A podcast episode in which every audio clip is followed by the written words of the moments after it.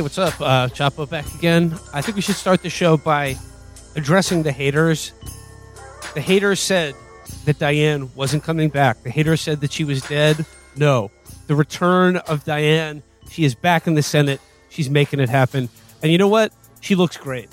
Yeah, a lot of people thought that Diane wasn't coming back after a weekend of partying with Ja Morant. but she showed that work and pleasure don't necessarily have to be mutually exclusive. She's come back better than ever. Um, obviously, there are a lot of reporters asking, you know, sort of, you know, just bullshit gossip questions like, you know, are you and Ja dating? Even though they've said they're they're just friends, and you know, they're they're obviously taking their time on it.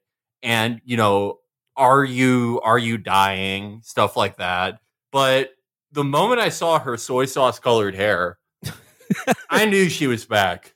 She's thriving, clearly. She's doing great. And you know, like uh, eagle-eyed watchers of Ja Morant's Instagram, um, he was he was holding up um, one one of her colostomy bags in the background of an IG video. And Yeah. you know, I don't know if the league will get involved, but you know, he's out of the playoffs now. He's got time on his hands.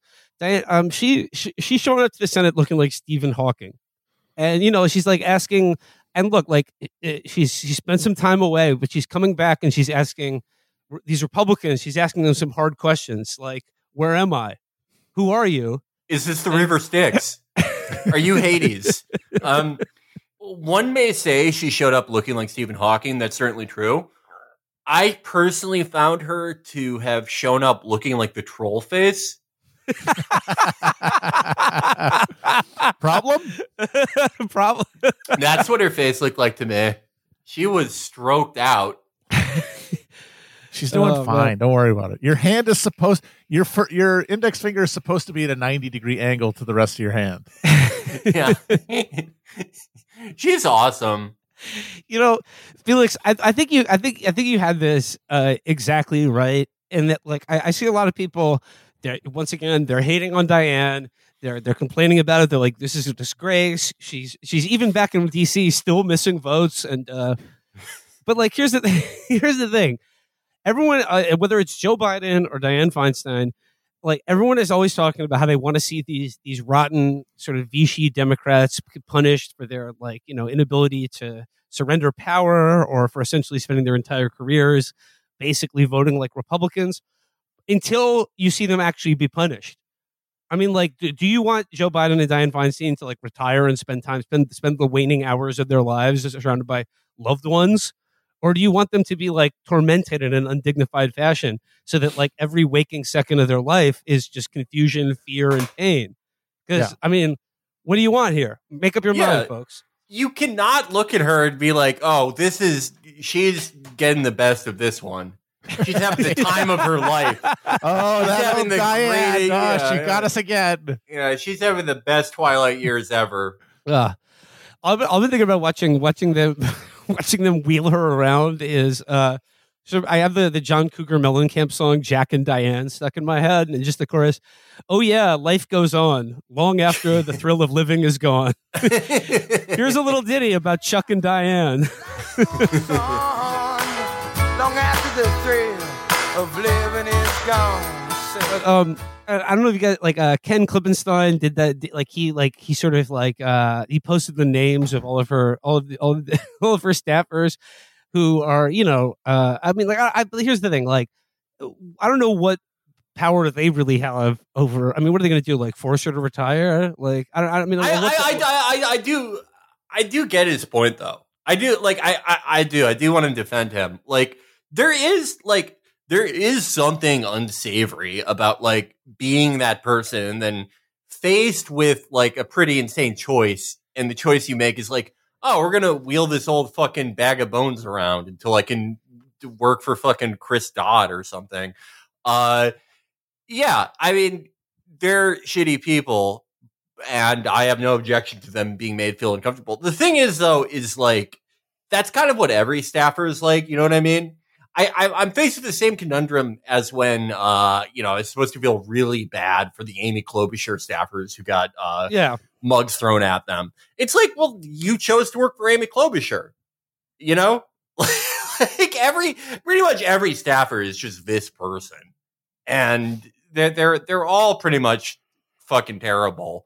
Yeah, don't get me wrong. I wasn't. I wasn't. I wasn't uh, mad at Ken for doing so. It's just. I mean, it, it's. It, it was funny to me to see their photographs, and they're all like these chipper twenty three year olds, and then to see the photo of Diane today. It's just. What what I don't get is what. Oh no, Diane finds. I guess the, the critique that you're doing elder abuse. Okay, but again, as we discussed, if anyone on Earth deserves elder abuse, it's these people. So what what is the thing here? No, we need a vital young Democrat from California to do what exactly? behave oh, exactly if it wasn't like for. Dianne Feinstein, they sure they'd be holding hearings on Clarence Thomas, and he'd be out of the Su- Supreme Court by now. Are you high? Not they, they they're not they're doing exactly what they want to do. Remember when they pulled the parliamentarian out of their asshole Yeah. to blame for something? The fact that this old lady is uh what uh, she's oh we can't do something because old lady isn't here. You think if there was a young lady, they do they would do the thing, and they wouldn't find another reason not to do the thing you want them to do. They will not do the thing you want them to do. I, I want to wait, Matt. I want them to spoon feed dianne Feinstein soft serve ice cream on the floor of the Senate and have her sort of like spit up a little bit and sort of dab her mouth with it as she, you know, like one of those chocolate vanilla swirls. Um, and you know, I think they re- should diaper them. I think they should do uh they should do baby play with our aged legislators. There's And- always going. There's always going to be like. it, it's like in a. It, it's like got a little bit of Diane spirit in me just now. Uh, there's always going to be a little bit of like. it- It's sort of like um, I would say like an item burden for the Democratic Party, right? And it's it's like when you're in an RPG and you carry a certain amount of items, and suddenly your character starts grunting and can't roll anymore, and the the you probably get a little flashy notification that's like you, you have too much stuff on you, you got to drop it, and you're you're just desperately you're desperately trying to you know throw toss aside sorcerer staffs and robes. The Democratic Party works the same way, where it's like um you know, when they have exactly 60 votes, they're like, oh, oh, oh, we're we're at capacity. We're at capacity. We just can't, we just can't do that. We just can't get to that point. We can't do the public option. Uh, when that number is moved down to just 51 or 52, the the uh the item burden is much lower. Oh, we uh look, we we can't confirm those judges. We we could do exactly this amount of shit it's you know there's a million reasons why it's that way but um you know they just uh they max out they have a certain number of spoons that they have you know? Currently, all the spoons in the Democratic Party are uh, feeding creamed corn to Diane. yeah I know. I, I I only I only bring up Diane's staffers because I wanted to make the point that um, any of the people that uh, any any of these bright young faces uh, and you know uh, or sadistic abusers, depending on how you want to look at it. Uh, none of those people that Ken highlighted, I find anywhere near as annoying as this dickhead that was in Politico today. Did you see this piece about like the Dianne Feinstein staffer who like did a like protest quit and like smoked a joint in her office or like he took mushrooms and then walked into her office and he was just like yeah um it was the most try hard bullshit i've ever heard in my life can i read you a little bit of this uh politico story guys Mhm. his name is jamarcus purley and it says here he had a plan he was going to expose the truth about what he'd seen heard and felt here an, an experience he knew we would resonate with other black staffers and he was going to do it in a way that it, people wouldn't be able to ignore it was an act of protest that would create a temporary stir in the normally staid halls of Congress, but it would help. It would help reveal, at least for me, a reporter covering a reporter working on a book about post-Trump Washington, a network of undercovered and often marginalized people who make Washington work, even if they can't get to, to work for them. Here's a guy who went to Stanford, worked for Dianne Feinstein, and then like discovered like, oh, like she's actually bad. Uh, like he decided to have, like uh, make a statement that would really count for marginalized people, and it involved um, taking mushrooms and walking around the halls of Congress and then filming himself listening to an R&B song in her office while he, he basically did lib January 6th but to his former boss uh, it says here uh, Purley started his half decade of service in Feinstein's office as a staff assistant. In two years, he had been promoted to legisla- legislative correspondent. The mid level job involved drafting letters to constituents, and over time, Purley grew frustrated with the work. The official language used in these missives felt patronizing and hard for normal people to understand. He'd begun responding to constituents using his own voice, writing in a way that he felt wouldn't alienate black people. At times, he said his boss would tell him that his job was to reflect the senator's voice, not his own. But Purley didn't stop. Instead, he started sending responses without permission. I mean, I like the idea that this guy was like, I don't know, he was like responding in a way that wouldn't alienate black people, but like, was he just responding to people on Dianne Feinstein's letterhead as Dianne Feinstein, but in like AAVE or something? That'd be cool. He had planned to film a video where he would recite the injustices he'd seen and felt working in the Senate. But on the walk over to the Capitol, he had changed the plan. Instead of using his voice, he would simply put on music and smoke a joint while looking directly at the camera. He believed this gesture would work like a piece of protest art, grabbing people's attention on a visceral level, making them ask questions about what could lead a person to pull off such a stunt, which he would then enter in detail. Shut the fuck Well, yeah, up. such a such a What? stunt, a, a drug that's like fuck- a drug that like is like less illegal than cigarettes now. wow, a joint! Holy shit! I Yeah, guess no. If he'd is- taken uh, bath salts and started eating people's faces, no one might be somewhere. Is this like the liberal version of uh the end of uh the first Matrix movie where Neo hangs up the payphone and starts flying? I'm gonna wake these people up, Diane. Yeah, Uh, no, but like uh, uh, senators and the people who work for them should be abused at all times, and and, and like and and this uh, uh, utterly try hard, petulant little protest of this asshole who th- who then who then went on to I think uh, uh, work for or contribute to a blog called Dear White Staffers, where it's just like oh like talking about all the. Uh, like I mean, it, it's pretty funny though. He does talk about how Dianne Feinstein staffers like touched his hair and stuff like that but you get what you got. You got the job you wanted. Stop complaining. they touch it. Isn't that like the thing, the one thing you like are supposed to learn if you go to Oberlin? Like if you if you take away one thing, if you like go go to graduate school long enough, you would hope that you at least don't do that. Like you'd you'd hope that would be the one takeaway. Why even Um, go to grad school if you can't manage not to do that? Jesus. Uh, uh, he said that she cared about her dog more than the lives of black people, which like I, I think is almost certainly true, but like I could be applied to just the people in general. I don't mean to to both sides it or whatever, but I can almost guarantee Dianne Feinstein cares more about her dog than almost any human being on the planet.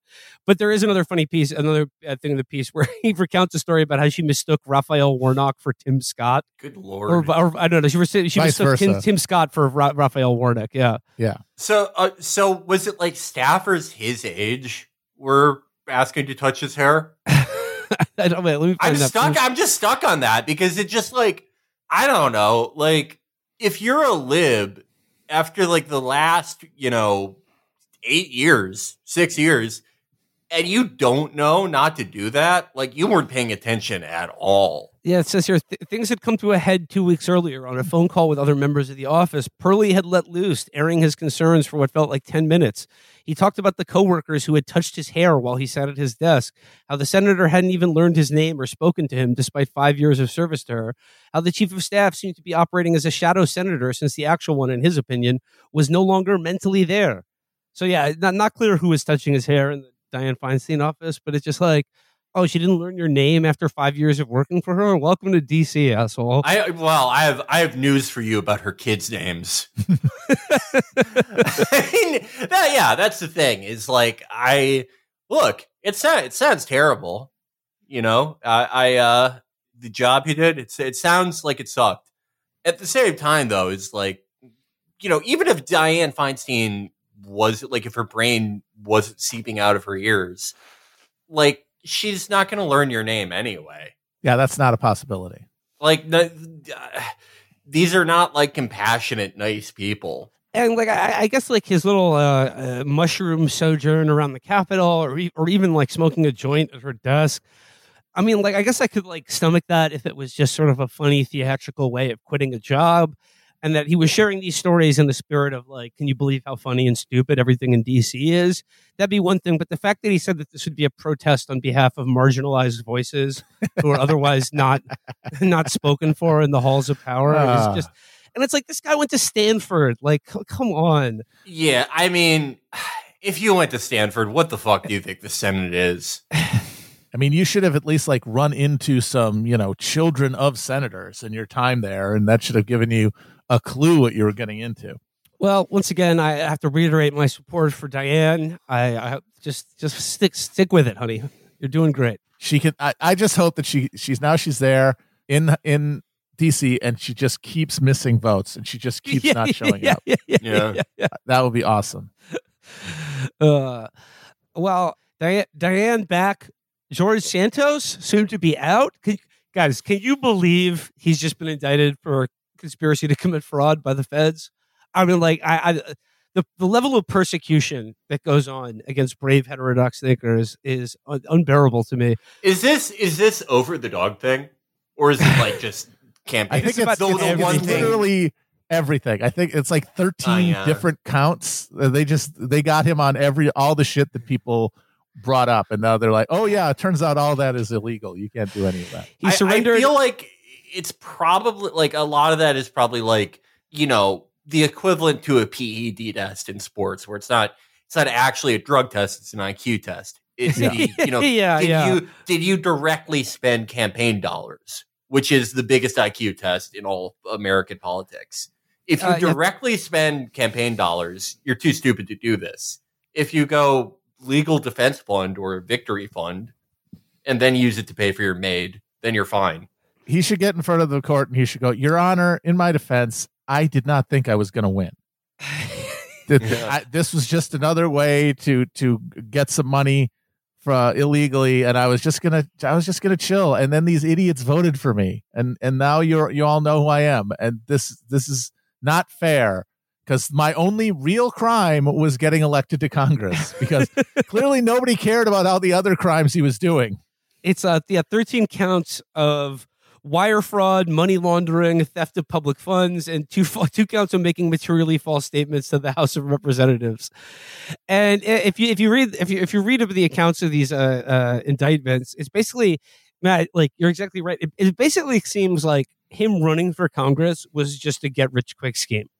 Like Yeah. that, that that's all it was. And it and like it worked in so like in so much as he got all the money he was after, but it was a huge failure because he actually won. Yeah, that was not in the plan. Uh, it says here in the first alleged scheme, prosecutors said he defrauded per- prospective political supporters in December by enlisting a Queens based political consultant described in the court documents as person one to communicate with possible donors on behalf of, on Santos's behalf. Santos allegedly directed person one to falsely tell donors that, among other things, their money would be used to help elect Santos to the House, including by purchasing television advertisements. Two unnamed contributors then each transferred 25000 to a bank account Santos controlled, prosecutor said. Santos allegedly used much of the money for personal expenses, includes, including buying designer clothing, uh, buying designer clothing, paying down debt, and making a car payment. So he was just like living month to month, check to check off campaign donations that are Yeah, that's I, I I hate to see him go down this way. I really hate this. If he had just said legal defense fund or something, he would have been fine. I am curious. Does any of the indictment get to how like one year he was making like you know three thousand dollars per year, and the next year he had like seven million dollars? uh, look it says here in the third alleged scheme, Santos misled the House and public about his financial situation during his two congressional campaigns, the Justice Department said. During his first campaign in May 2020, Santos allegedly overstated his income and failed to disclose the salary he received from the investment firm, according to the indictment. For his campaign last year, Santos also allegedly overstated his income and assets in financial disclosure documents, including claiming he received $750,000 salary from his Florida based company, the DeVolder Organization LLC, as well as dividends.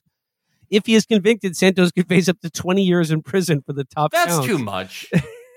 That's way too much. Uh, I mean, like, look, do you want like we like we started out the show uh, having some fun at the expense of the the crypt keepers in charge of our democracy, but do you want young people running for office and getting involved in politics or not?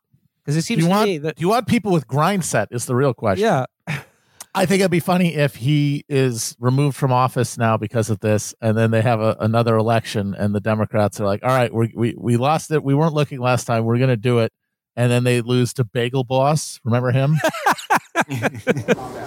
Shut your mouth. You're not God or my father or my boss.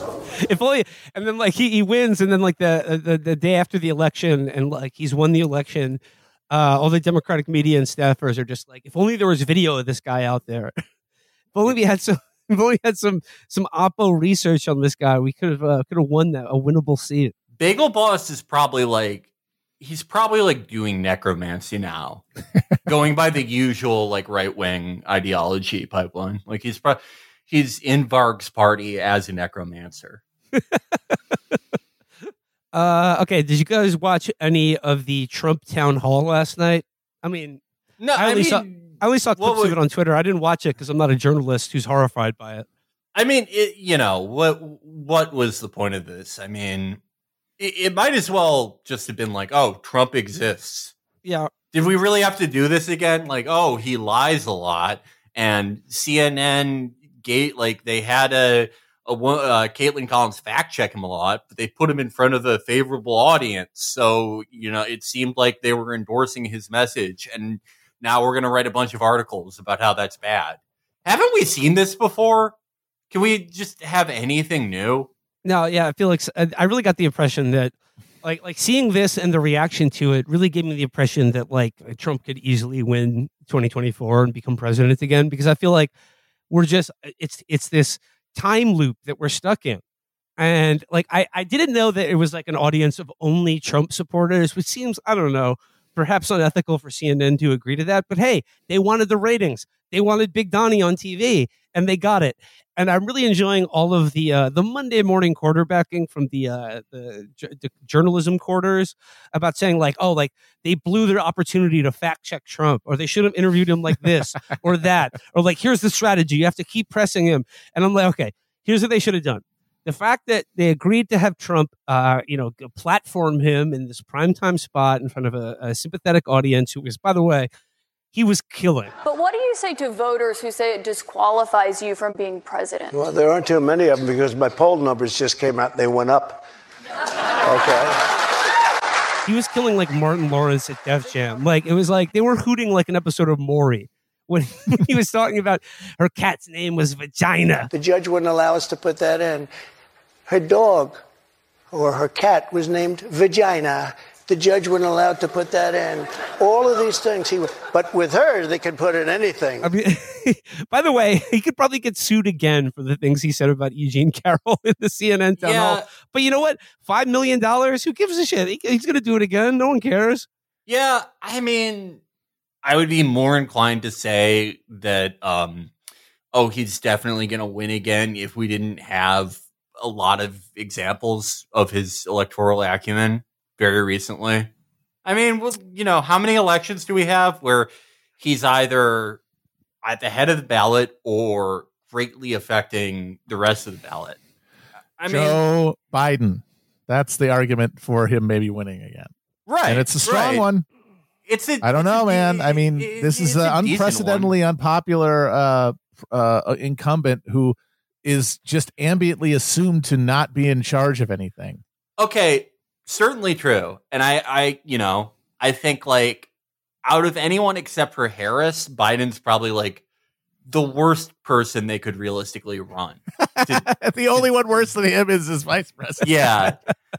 But but after seeing last night do you think more or less people are inclined to be involved in the political process? I don't know. I mean, uh, it, it's there. There are these countervailing forces. Like Trump, he repels and repels these uh, the suburbanites, but he also attracts uh, non-college people of all races. It's it there. It's Yeah, not like just one phenomenon. It's like it's two groups of voters responding diametrically in opposite ways, and who ends up being uh, more important is uh, largely gonna uh it- not, not i don't think really is predictable let me let me rephrase that.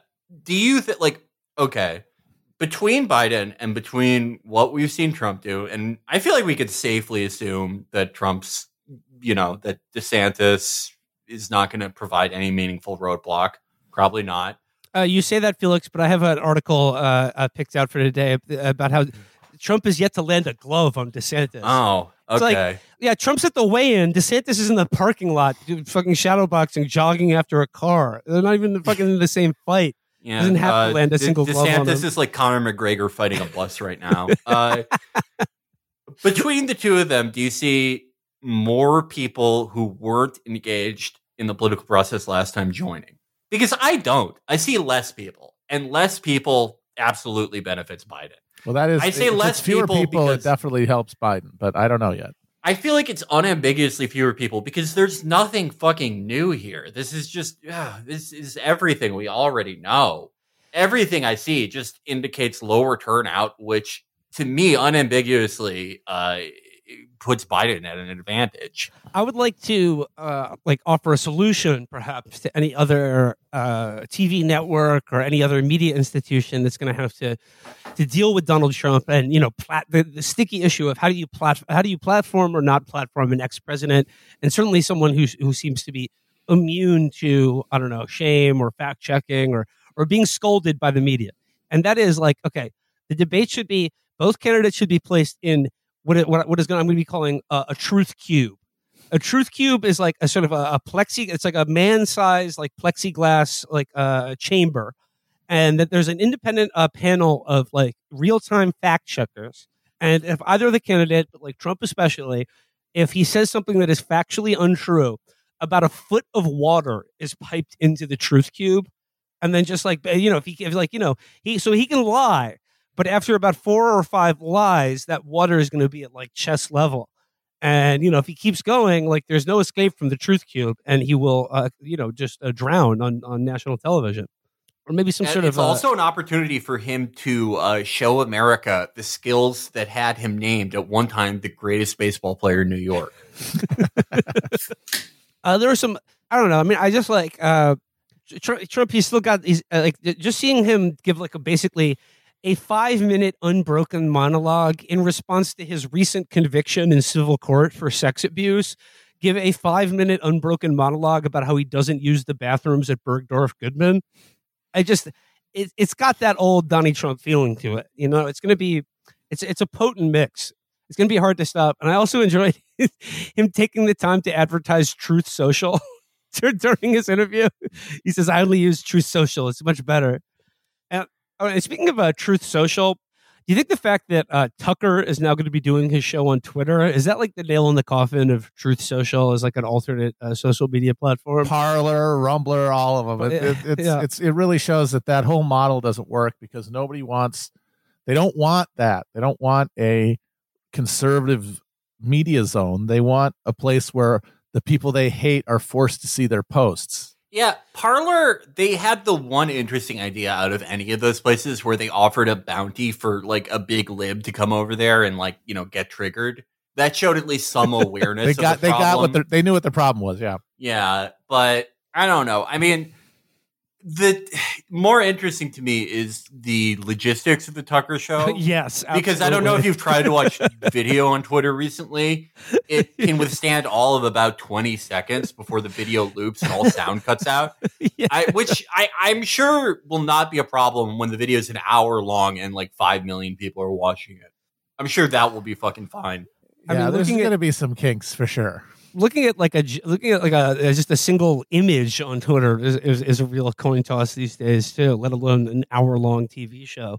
But uh, it, you know, is, is is it is this a step down for Tucker of being a, doing a Twitter talk show? I mean, he's basically like on our level now. I mean, I know he's got a bigger audience, but it's like he's basically a podcaster now. No one, I mean, I think it's a lateral move. No one fucking watches cable news. He was like the only thing people watched on Fox. Uh, he, he did call uh, Kaitlan Collins a nasty person, and uh, I, I uh, they did try to pin him down on whether he wants Ukraine to win the war. I thought that was funny. Um, and that he was a big fan of uh, a a lot of the January 6 people are probably probably were there. It was a beautiful day for me. I just like I just like like it's just he like he has proven that he is immune to like any of the things that the media has like because you know like outside of fox news like january 6th was like the, the, the worst thing to happen to america probably worse than 9-11 and you know i do i do kind of have to appreciate the fact that like he just completely goes the opposite direction and it doesn't harm him in the slightest I mean, I guess that's like what people appreciate about Trump is that he has like broken the gravity well of like media, con- you know, sort of like media management and containment. Yeah, having to pretend to care about things. That like well, the thing that made me that really made me think that uh, DeSantis was not going to have it uh, even before you know pudding gate and the his in the and the head bobble thing that he does, and he can't stop doing either. Like they they could tell him not to do that all he want. He's only going to do it more. Uh, but it was when he tried to be based about Ukraine. Uh, he tried to do. He tried to talk uh, about Ukraine in the based fashion, uh, and like 24 hours later, he had to clarify his comments because none of the uh, donors that uh, he depends on wanted to hear that shit. And if you can't, if you can't do that, then you really don't offer anything to people who, at this point, really are only keying off of the the pleasure of defying those DC groupthink opinions. Sorry, I'm just looking at the uh, the uh, the piece about how DeSantis hasn't uh, uh, Trump hasn't la- landed a glove. Trump still hasn't figured out how to land a punch on Ron DeSantis, and it's just like he's 40 points ahead of him in the polls. What, like what you know, he doesn't exactly need to like uh, be throwing haymakers to knock him out here. Well, he hasn't. I mean, how do you how do you say he hasn't landed a punch? The motherfucker won't run. He he won't he won't announce. He's not technically in the arena. Well, just wait. Let's see. I got a I've got Charles Blow on um, panic over Biden's age is manufactured.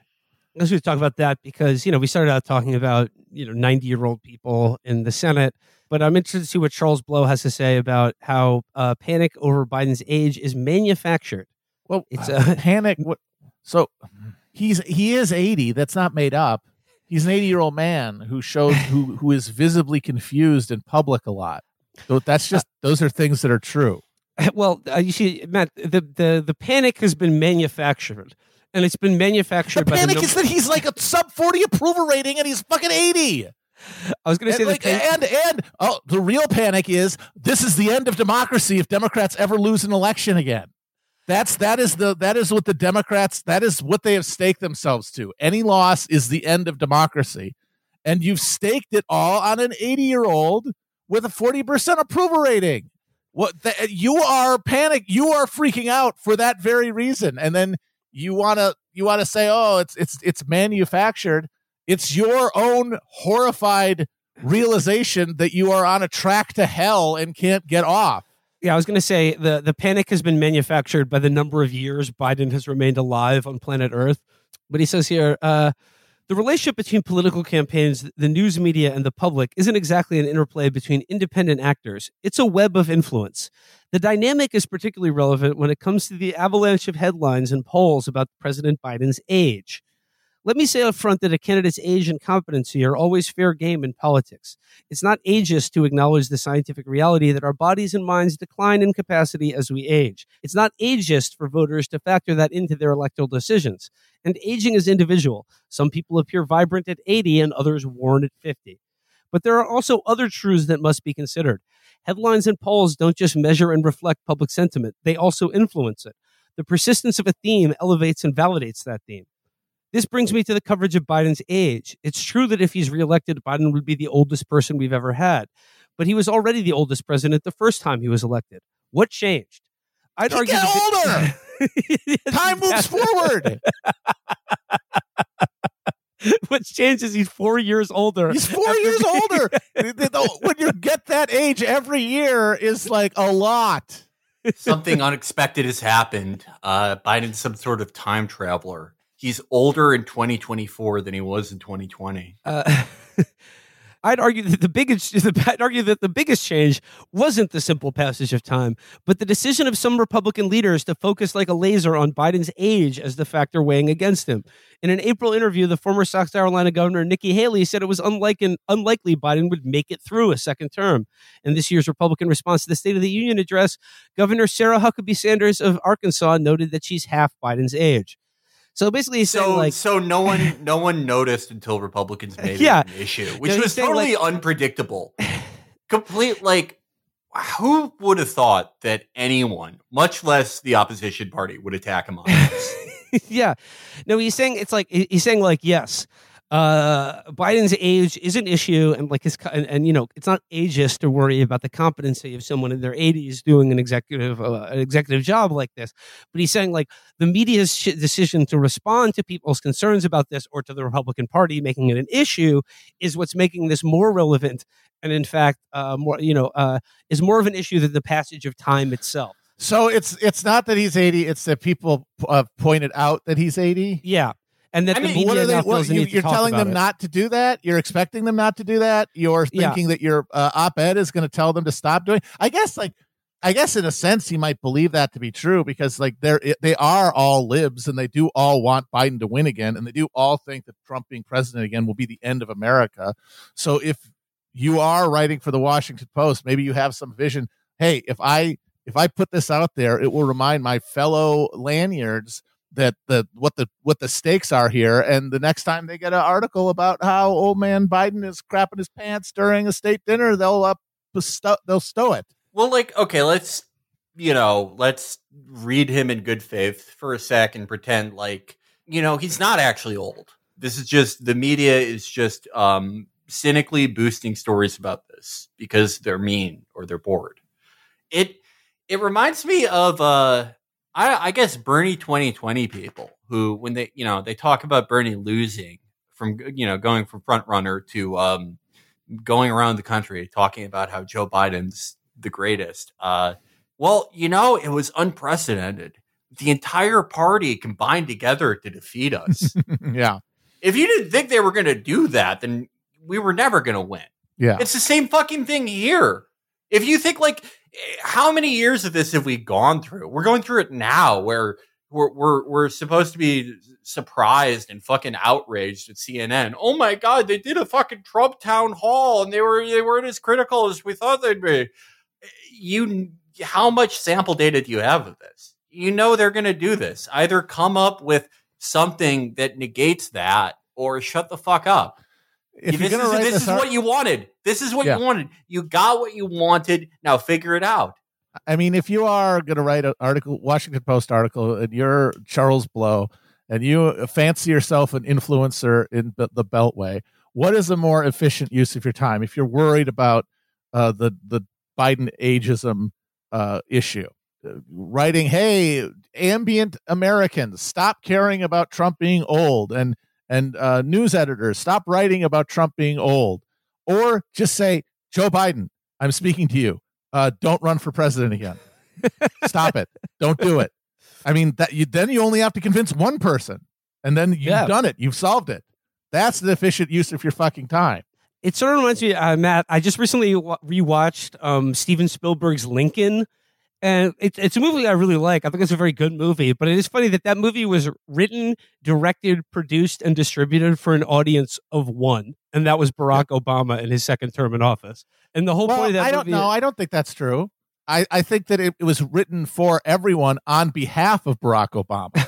okay, like that was Tony Kushner and Steven Spielberg and Daniel Day Lewis and everybody else saying, "Look, he's doing his best." That was what that movie was for. And yes, of course, that also meant that Obama got to watch it and nod his head and be like, "Yes, that's right. Thank you. I am like this." What a what a height to fall from. From doing Angels in America to O Bungler the movie. it's a good movie. I, I I think it's a good movie. Uh, back to Charles Blow though. Here's here's his here's like uh, I think essentially what what he says is at work here. He says, uh, some observers contend that voting for Biden is essentially voting for Vice President Kamala Harris to be president because Biden may not last another term. For Republicans, that notion offers the added benefit of allowing them to campaign against the trifecta of their disdain: a liberal minority and a woman. A liberal who's a minority and a woman. It's just like, oh yeah, well, no one could I No can't. They're running against his running mate. No way. This is unprecedented. but he says, Usually, just totally left out of the campaign. He says, which brings us back to the web of influence. Campaigns elevate an issue. Pollsters and journalists ask whether the issue is having an effect on a race. Stories are written about that effect, and as a result of the coverage, the effect is often intensified. That is the chain of custody for a political attack, but far too often that connection and context isn't made clear.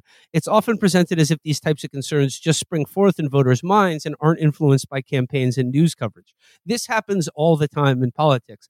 So what he's saying now is like, I'd like that not to happen this time on this one issue. And also, he is implying that no one, no regular person could turn on the TV, look at uh, Joe Biden on the screen, looking just like a melted candle, and think, "Hey, he's a little old, isn't he?" He's he's he's the guy with the, his finger on the button. Like uh, my grandpa's like 15 years younger than him, uh, and I would not let him drive me to the fucking grocery store. Like they can't have those thoughts. Those are not or those would never arrive organically in the mind of somebody who looks at uh, Joe Biden on television. It's just inconceivable that they could imagine him to be decrepit I mean, I think this goes back to like uh, their frustration with Trump and the fact that they obviously want him on their, their channel. I mean, like CNN wants the ratings, but they can't deal with the fact that like he gets to dictate what stories like count to him or like the the context in which they're talked about. And like I think for Charles Blow here, he's like, oh, the media and political campaigns are doing what they've always done, but I would prefer them like you know like oh, but we, we like we we want to like blunt it on this issue or sort of like immunize people or the idea that like I think they think that like something becomes an issue when the media gives people like permission to consider it an issue and talk about it and usually that works to their advantage but now but now that they're like pulling out all the stops for Biden this issue is coming against them and they prefer that it go away or like that, that everyone be made aware of this of this dynamic in which like the media has to sort of like uh, yeah, grant permission to the public before their obvious concerns are given voice or considered like a serious political issue or something worthy of uh, discussion on a campaign trail. Uh, he writes, uh, "This is playing out again. The idea that the idea that voters are worried about Biden's age and capacity has been repeated so often that it no longer requires any proof beyond polling that reflects what respondents have consumed." Reports that they're worried about Biden's age and capacity. That's a real chicken and egg conundrum here. And as Nate Silver, the founder of 538, who generally believes media should focus more and not less on the health and mental fitness of elected officials, told me via email, it's unclear how much the age will how much age will affect votes for Biden anyway. As Silver puts it, in the abstract, voters uh, raise high levels of concern, but they also did in 2020, and he won both the primary and the general. And his approval ratings, while not great, are roughly in line with what you might expect given high polarization and high inflation. Breathless headlines have created a sense that worry about the president's age is common knowledge and common sense, when in fact it is, at least in part, fueled by political manipulation and media complicity. No, he's 80. He is. He's just an 80 year old man and he's president. People know 80 year olds. Would they want any of the 80 year olds they know to have that much responsibility? That this is, these are very simple things that that do not require you to to like try to augur the the entrails of DC groupthink. It's it's basic common sense. Well, once you have polling on whether my grandmother should be driving a car, and I see it talked about on TV a few times, then I'll be willing to be concerned. That's all I got in the way of uh, political news. Um, what else is going on? Um, I started watching that show, The Good Doctor, because everyone on Twitter was sharing clips of it. Is it good? You know, I got to say, it's not nearly as horrible as I thought it would be.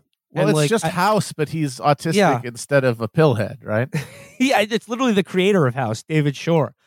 And I actually like I've watched like eight episodes of it in the last like two days because primarily because you know House is one of my favorite TV shows, and it's just one of those like pleasant. I, I understand why so many old people like this show because it just gives me like the like beat for beat, character for character, like music, music, title sequence, everything. It is just House, and it gives me that that pleasant House feeling except instead of Hugh Laurie's sardonic put downs, it's this like, you know, how, how shall I describe the good doctor? Um, it's like data from Star Trek if he wasn't friendly.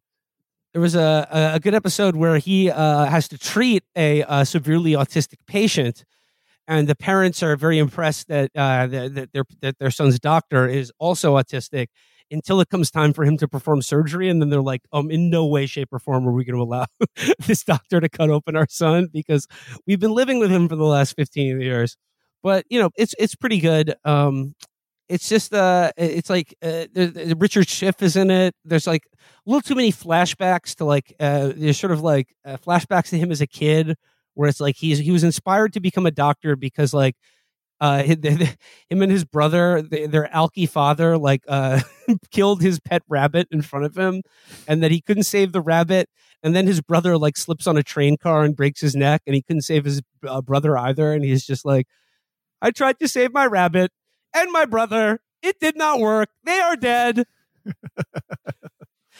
but yeah, there's sort of like flashbacks to how he got his autistic super doctor powers, and it was when his him and his brother like ran away from a home and lived in a boxcar together. But you know, other than that, it's uh it's sort of like it, it's just like uh nice. It's like it's sort of like uh because he's he's he's a, a billion times like harder to relate to and be in the same room with as House MD, who's like an asshole, but you know he's a charming sort of rakish wit but he's sort of like not mean or his meanness is only a result of his uh you know uh brain and not um his just his his his, his charming uh, good looks and intelligence i think it's cool that the show also uh takes pains to like whenever they're like trying to uh, uh, assuage a patient that their doctor is autistic they're like oh he's not just autistic he's a savant too he has photographic memory in case you were worried I, if he's if he's a surgeon, why why not just have him not talk to any of the patients? It just seems like it's an unnecessary uh, point of conflict to have him coming up and being like, "Hello, uh, I can't make eye contact with you, but I'm going to do a good job on your uh, uh, organs." well, because he at least this is when the show starts, he's a surgical resident, so he has to do rounds. And I, I believe as one person said, being you have to be able to communicate with people. But you're right. Like, I mean, let another doctor communicate, and then like it's like a relief pitcher. Just bring them in to take out the kidneys or whatever. I mean, yeah. uh, If if if it, if people insist on uh you know talking to their surgeon before the surgery, which I mean, come on, you're not going to be able to tell if they're good or not. Get over yourself. They should just like have a actor come in and and like make a lot of eye contact and be very reassuring and and and confident, and then just let the let the autism doctor do his job, which is cutting people open. You know, but like that's eh, this is a really good idea because like I most doctors are pricks, and I don't find them very reassuring. But if they Yeah. had some nice, handsome person who is just an actor who, like, I don't know, knew the terms or could be coached in certain ways to like answer your questions and reassure you. But then once you go under, it doesn't really matter who's rummaging around in my chest cavity as Yeah, long as they're good at their job. Yeah. You need a figure that has the same relationship Howie Mandel has to the banker on Let's Make a Deal. Comes in and is very reassuring and is like, "So what questions do you have?" And you ask this very nice, you know, professional performer, and he's like, "Okay, let me ask." Uh huh. Uh huh. Okay. All right. Okay. So I just spoke to your surgeon. You know, like that kind of thing. Yeah, they could have an earpiece in, and like the doctor's behind like a two way mirror, and it's just like they they give you the relevant medical information that you need to communicate. But you know, uh, do you want an actual doctor or George Clooney portraying a doctor comforting you? Because you know, like I mean, if I'm going to die on the operating table, I want to be thinking about George Clooney. Absolutely. Like in the middle of the surgery, you wake up and for a second you're horrified, but then he takes down his uh, mask and he says, uh, We got to rob the Bellagio again. And before you know it, you're sliding down a rope into the safe, and then you open it and God's there. Yep. and he's a, he's a Chinese acrobat. Yep. And he says, You you did a good job. And then and then you just will get to watch the watch the fountains for eternity. So I'm a Meanwhile, uh, uh, you know, in real life, uh, the autistic doctor uh, had a freak out because uh, uh, somebody misquoted a, uh, a Powerpuff Girls episode, and he just ended up ripping your uh, heart out like a fucking uh, like the cord on a, a pull mower. yeah, but as long as I enter eternity thinking I'm in the Bellagio with with David, exactly. As long as you're part of Bernie Danny Mac, Ocean's crew, what what what better way to end than that? Definitely So- money well spent for your family. Yeah, I'm gonna I'm gonna I'm gonna stick with it with a good doctor. I would like us to uh, do some TV episodes about. I, I really want us to do a Ted Lasso episode because I've never seen even a second of Ted Lasso, and I'm really I'm really interested to see what it's like. I watched one episode on a plane, uh, and it was gr- gr- off-putting, gross, unappealing. Uh, yeah, the whole vibe is very, and apparently it gets worse as it goes. It gets more smug and cloying, and uh, it gets more fixated on like waterboarding you with uh, positive messaging and and life lessons as it goes along. I'm I'm slightly lying. I did I did see a clip someone shared on Twitter the other day where it was like it was the lads and they're like they're having locker room talk, but it's all like locker room talk about hey, like wh- when you take a picture of a bird with your knob in her gob, like uh, don't send it to the the readers' wives section of the slag mag. You know, like that's that's toxic. Don't do that. And they were like, "Oi, bruv, I never thought of it that way." But you know, yeah, life lessons. Like, Life lessons. don't send your ex girlfriends into the readers' wives section of Spunk magazine. I, I- it's fascinating because, like, presumably the people who watch these shows like that, they already have absorbed all of those lessons. They're perfect humans. They know what the right thing opinions to have are, what the right etiquette is in all situations. So presumably, what they enjoy about watching a show like that is just imagining someone else watching it who doesn't know those things. And then just fantasizing about them being turned into a version of them by exposure to Ted Lasso, like the fucking Borg. Uh, resistance to Ted Lasso is futile. We gotta get okay. Wait, okay, when, when if Trump fails the truth cube, uh, like in, in lieu of dying or being drowned uh, in, in, in public, I think he should be able to watch an episode of Tesla, Ted Lasso and become a better person. That is true. Nobody has even suggested that Donald Trump watch Ted Lasso. I do remember uh, who was it who said that Mike Pence should. Uh, oh, right. It was when Mike Pence got booed at Hamilton right after the election. And people were saying, no, he needs to see Hamilton. and you know what? He did. He did, uh, you know, risk getting lynched for not signing off on Trump's alternate electors plan. And maybe that did come down to him having been exposed to uh, some percentage of Hamilton. We don't know.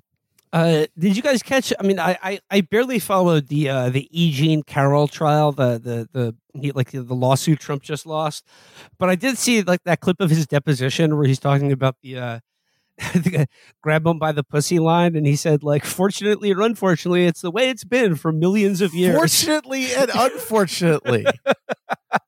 And Fortunately millions for of years. the men, unfortunately for the women.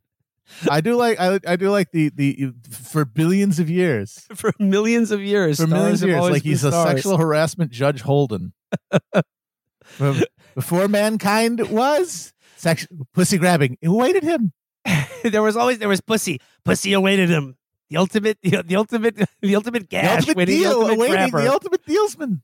it's the best deal you can get. I, I, I mentioned to say like, okay, so like he's he lost the sex abuse case, which is like a five million dollar judgment. Like I, I, I, I don't. I mean, it is, it is funny to think about a guy running for president who's been convicted in civil court, yes, of you know sex abuse. Uh, I, the New York case about um the the Alvin Bragg case, like we talked about that. I, I don't know how that's going to go. I am interested about this pending case in Georgia, where apparently like all of the witnesses have already cut deals, which is always a good sign for Trump. That seems like a harder case for him. Well, the beat. Georgia case did seem that was a deal where he just admitted to crimes on recording and everyone heard it.